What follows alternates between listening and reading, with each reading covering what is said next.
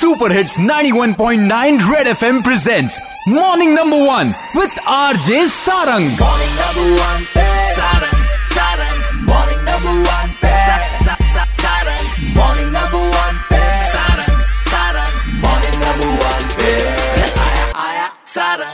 एक बार फिर हो जाए 31 मार्च 2018 को ये डिसीज़न आया कि डोगरी लैंग्वेज अब सभी प्राइवेट स्कूल्स में भी पढ़ाई जाएगी। और मैं बात कर रहा था 2015 में पीआईएल लगाई थी social activist and politician Vikram Malhotra ji ने। इस समय मेरे साथ स्टूडियो में है।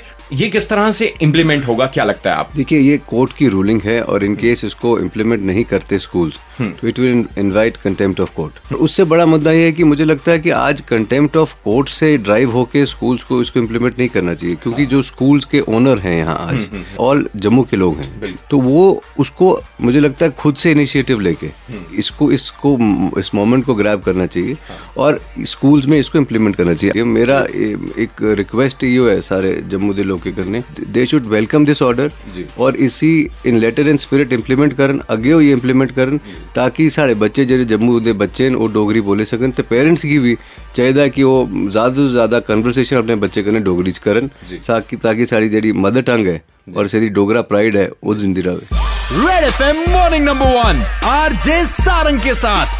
मंडे टू सैटरडे सुबह सात से ग्यारह। सुपर हिट्स 91.9 रेड एफएम बच जाते रहो।